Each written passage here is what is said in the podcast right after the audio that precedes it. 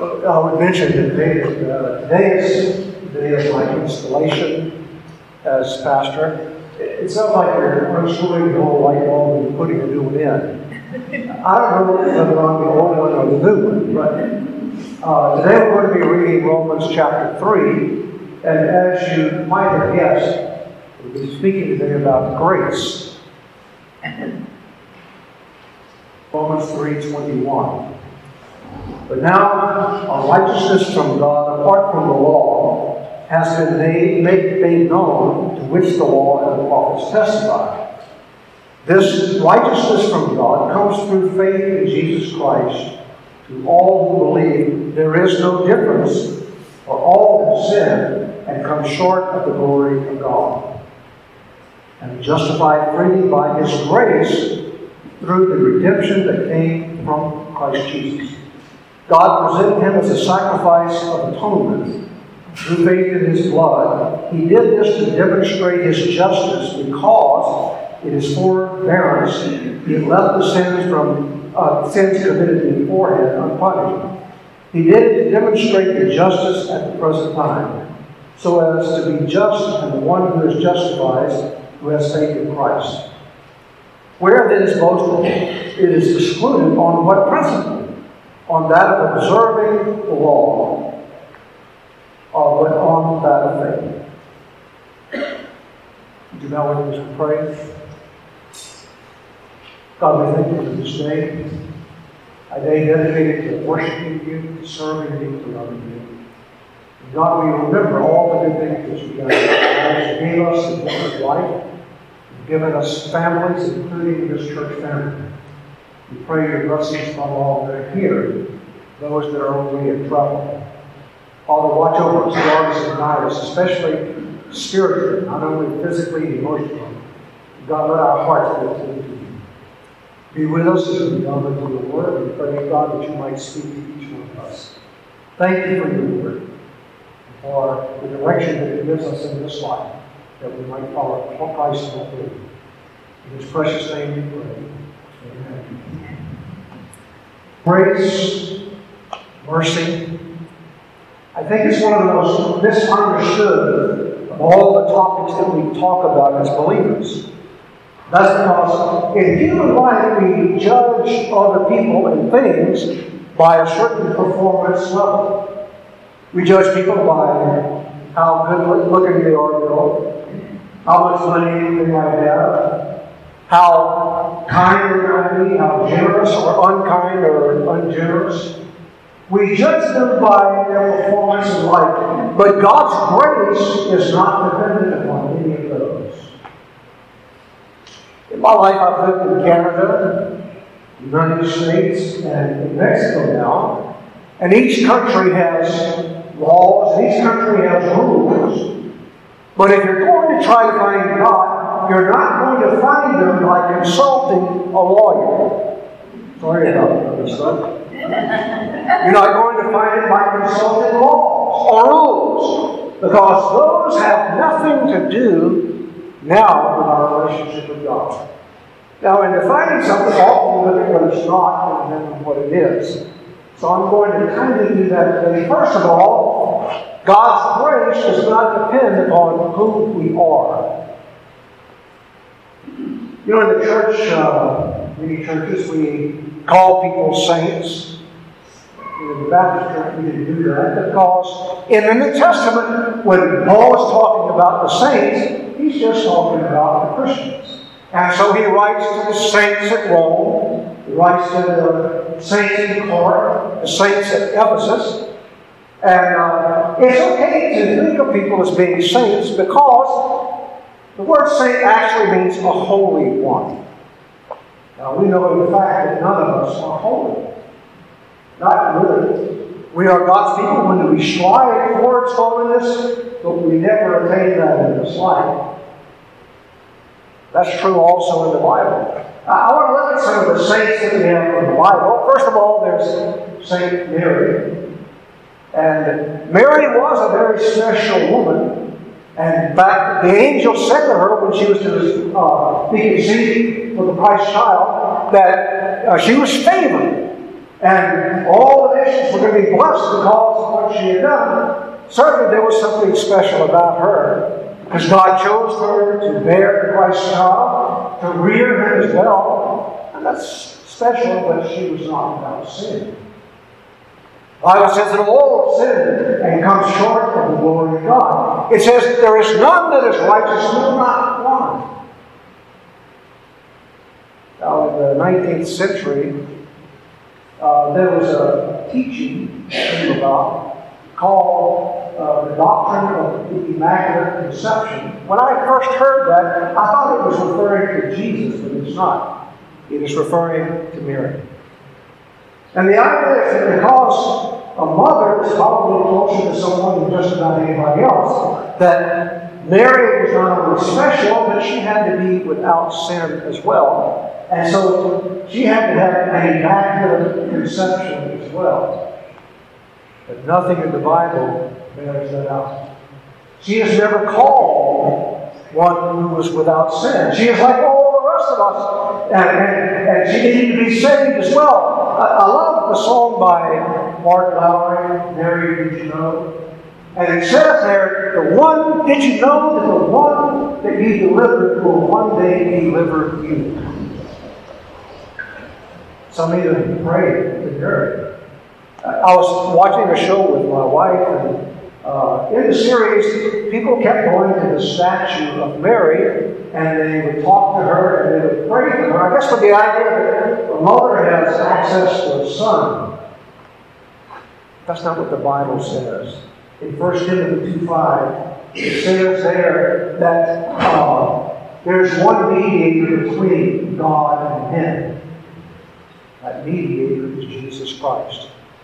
Mary, though she was honored by God, was not without sin. Saint Mary, even as a saint, needed a Savior in his life, her life, just like all of us. Well, then there was Saint Peter. Now, some declared that Peter was the first pope, no evidence of that. And if he was, it wasn't because he did not make a lot of mistakes in his life. You remember, he was impetuous a lot of times, and when Jesus said he was going to Jerusalem to die, Peter said, uh, No, no. Jesus said, Get behind me, Satan. And then uh, Peter denied Jesus not one time, but he denied three times. And when Jesus looked at him after Jesus had been captured, Peter went out and he wept bitterly for that. There was the other occasion where Peter jumped out of the boat because Jesus was walking on water, and Peter thought that looked pretty deep, and so he said, Lord, can I come? And Jesus said, Yes. And he jumped out, started walking on the water, until the Bible says he saw the wind and he began to sink because he lost his faith. And he had to cry out, Lord, help me! Drown. Even after the resurrection, Peter wasn't perfect. God sent him a vision of the Gentiles, declaring that they were not unclean. So he did go to the house of Cornelius and led the household to the Lord. But even after that, Paul had to go to Peter because of his prejudice against the Gentiles. He had to chastise Peter. Saint Peter needed a Savior, just like you and I. And this Paul, the apostle to the Gentiles, but he did not start out that way. In fact, uh, he was persecuting Christians, driving many of them to court to be tried. But in addition to that, he actually was guilty of murder. He was there when Stephen, one of the first deacons, was stoned to death preaching the gospel. And the garments of Stephen were laid at the feet of Saul, laid the of Paul. The Lord him on the road to Damascus, and he turned his life around. But later on, when he was looking back at why God had selected him, he was he committed this great sin against God. All that he could think of was it was because of God's grace. He actually called himself chief of the sinners because of what he had done. St. Paul was in leader of Savior. You know that I uh, was in prison uh, as an inmate, but as a chaplain to start out, and later a warden. And while I was chaplain, we, got some inmate chaplains. They had been through New Orleans Baptist Theological Seminary, and they were sent out to the different prisons. And there was one man by the name of Arthur. And Arthur had committed some really bad things in his life. And he had done some things that broke the law. He got a very long sentence. He became, I think, the greatest pastor I have ever met. He voluntarily stayed on the worst dorm so that he could have an impact on the young ladies as they were coming in. He went around every day and he would visit people in the cell block that nobody else wanted to have anything to do with. Sometimes he would preach a sermon to one guy, although the others down here could also hear. Great man of God. I'm going to Louisiana in July. It's the dedicating education building after my deceased wife. And I'm supposed to speak there. But it's also the day that Arthur will go before the board. And I have the privilege of going and speaking on behalf of him. Praise God. I hope he gets out. Great man of God. He'll have an impact on the outside, just as he did on the inside. But know this every one of us, and everybody that has been declared a saint, is in need of a Savior. Nobody is able to do it by himself, except one. Jesus, who died on the cross, was raised from the dead on the third day. Grace doesn't depend on who we are. Then the second thing, grace does not depend upon what we do. This is the hardest to understand. In the Titus 3 5, it says, Not by works of righteousness, but according to his mercy. You don't become a Christian, you don't get saved by being a good person. I, I go around in my life, I've talked to a lot of people about Jesus. And the response I sometimes get, well, often, people say, well, you know, I'm better than most other people. I do these good things. In fact, I'm a whole lot better than those hypocrites in the church. that may be true. But there's one difference between those hypocrites and this person. The hypocrites know Jesus Christ as their Savior, and He has redeemed them, He has saved them from all their sins. And this man that has never made a decision has not done that. Ah, I've, I've looked at a lot of religions in the world, and I find something in common for what they believe is going to happen to you die, whether it's to go to Nirvana or wherever. They believe that you have to do a lot of good things in order to be acceptable to God. And so if you picture most of the religions of the world, it's like a balancing scale. And when you get to the end of the way, if the good things outweigh the bad, then you may you want to begin. But if the bad outweighs the good, you don't make it. There is no balancing scale in Christianity scale is thrown out because Christ did everything that could be done. And so our works, the good things that we do, do not contribute anything at all to our salvation. It was all done once and for all by Jesus Christ. And you can't do anything to improve on that. You are declared perfect because Christ died for all of your sins, not just some of them. The Bible says that the best that you can do, all of your good works, are like filthy rags before God.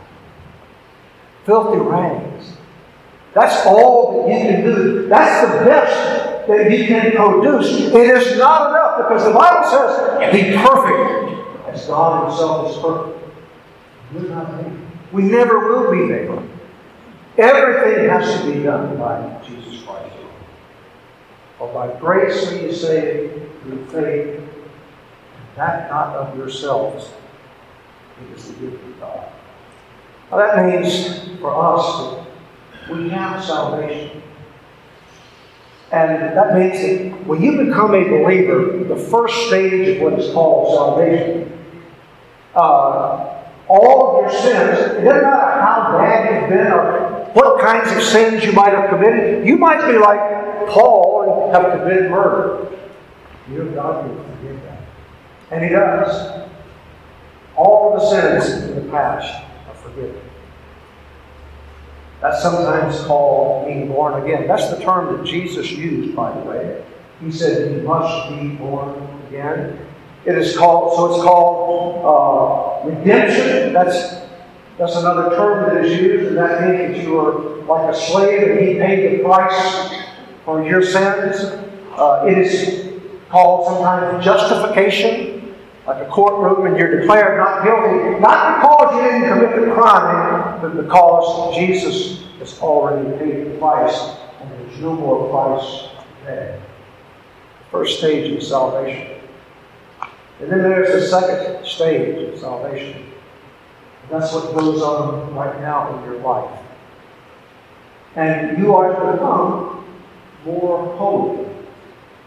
And all of the past sins and even the present sins are already forgiven. I have people say, what happens if you sin and you die?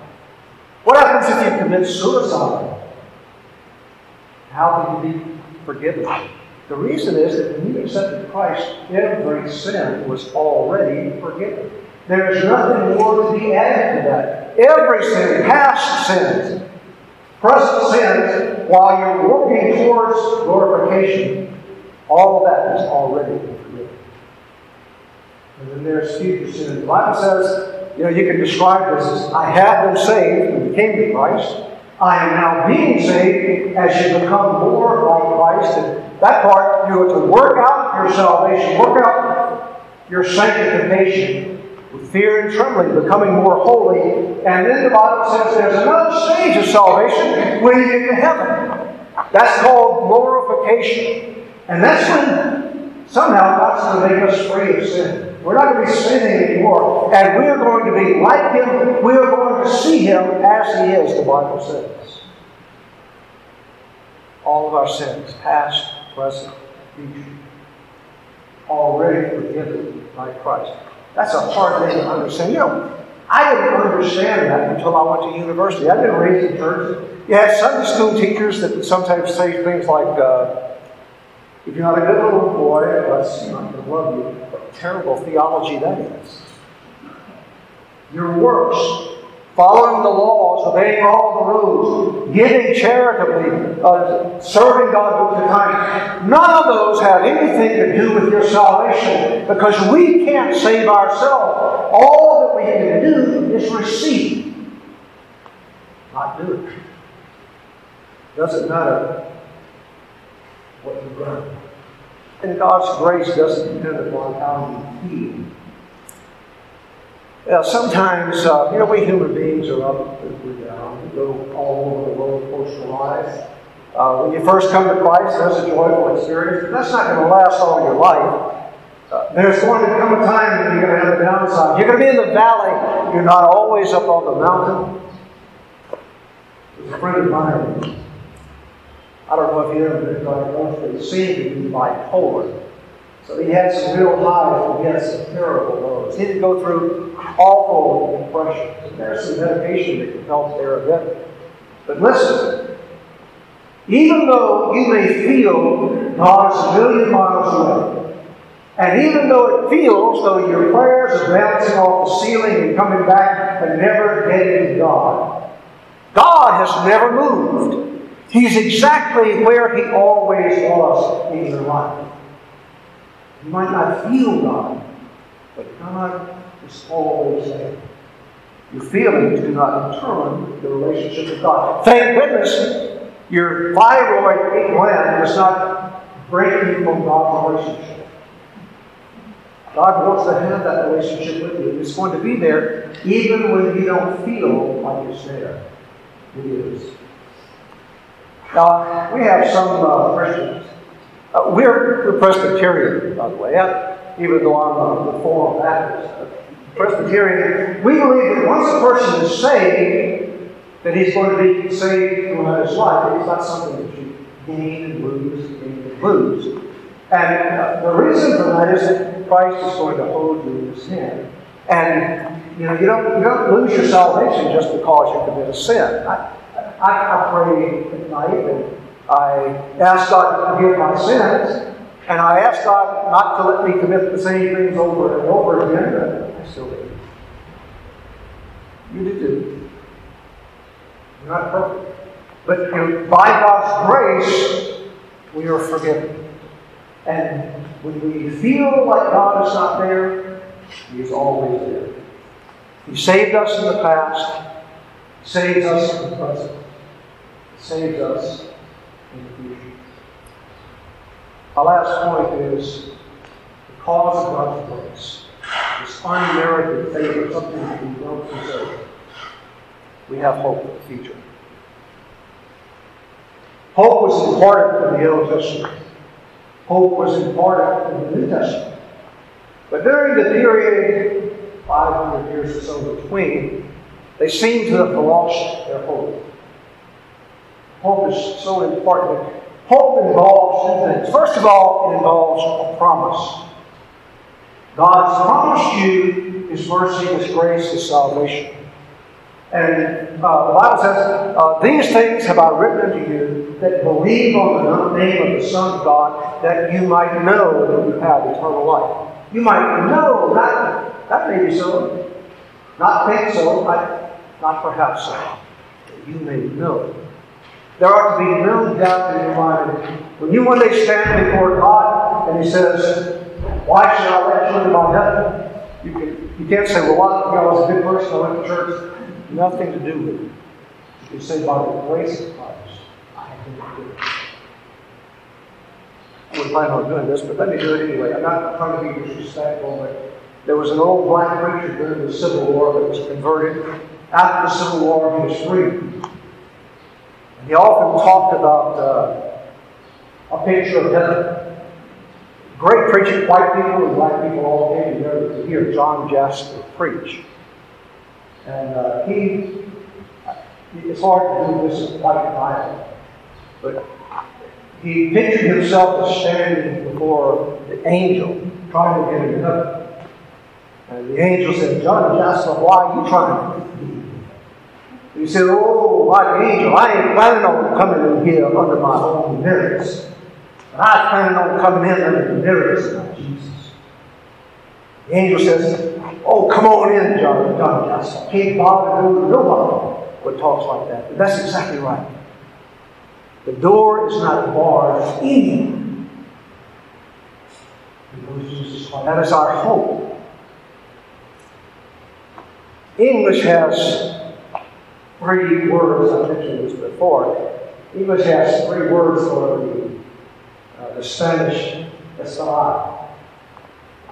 It is to wait, it is to hope, it is to expect. I've often wondered how, how do parents say to their kids, when I said to my kids, I expect you to clean your room, there was no hope in it. now, what, I don't know, maybe there's a way of doing this in Spanish. When a Spanish parent says, I esperar that you're going to clean your room, and they don't get it done, they go to the parents and say, well, uh, you know, you said you hoped I would get it done, the hope didn't realize. What I expected is something that I plan on. It's absolutely going to happen. When I was talking to my sons. Our hope of heaven is not just some possibility. It is an expectation that one day we're going to stand before the throne of God. That we are indeed going to be there. There was a promise that we know we have salvation. There is an expectation that we're going to be before the throne of God. I'm going to read uh, this verse from Ephesians 2.89. It's one of my favorites in the Bible. It says, For it is by grace you have been saved, by grace you have been saved through faith. And this not of yourselves, it is the gift of God. Now, think about this. Salvation is a gift from God, and you cannot take it away. Sometime I'm going to share something about one of my sons, but I'm not going to name them. One of my sons, I decided that, you know, I, I had a little extra funds, and so I, I gave him some money, a whole lot, but it wasn't a tiny bit either. And I knew that he used that to, to buy something special or maybe his house, something that would last him a long time, but that would be a good thing. Well, as it turned out, he took that hard-earned money that I gave him and decided to go out and splurge one night with a friend and I was not all that impressed. And they went out, and I guess they ate and they drank and they partied, and uh, the money was gone. And so I asked him about it. I said, You know, I was expecting that you would take that money and do something that would improve your life. He said, Well, Daddy, you gave it to me. You don't get to control it I thought about that. And he was exactly right. I had given it to him, and so I don't control the gift after it has been given. I have not given him funds like that again. I have given him things that would be more in accordance with what I was expecting for the first time. God gives us gift of salvation. A gift never removed. That's what grace is all about. That's why it is so hard to understand, and why in even in Christian denominations and believers, we keep trying to put ourselves back under the law, thinking that God expects us to follow all these rules or we're going to lose it. You're not going to lose it. You can't lose it because it is from first last.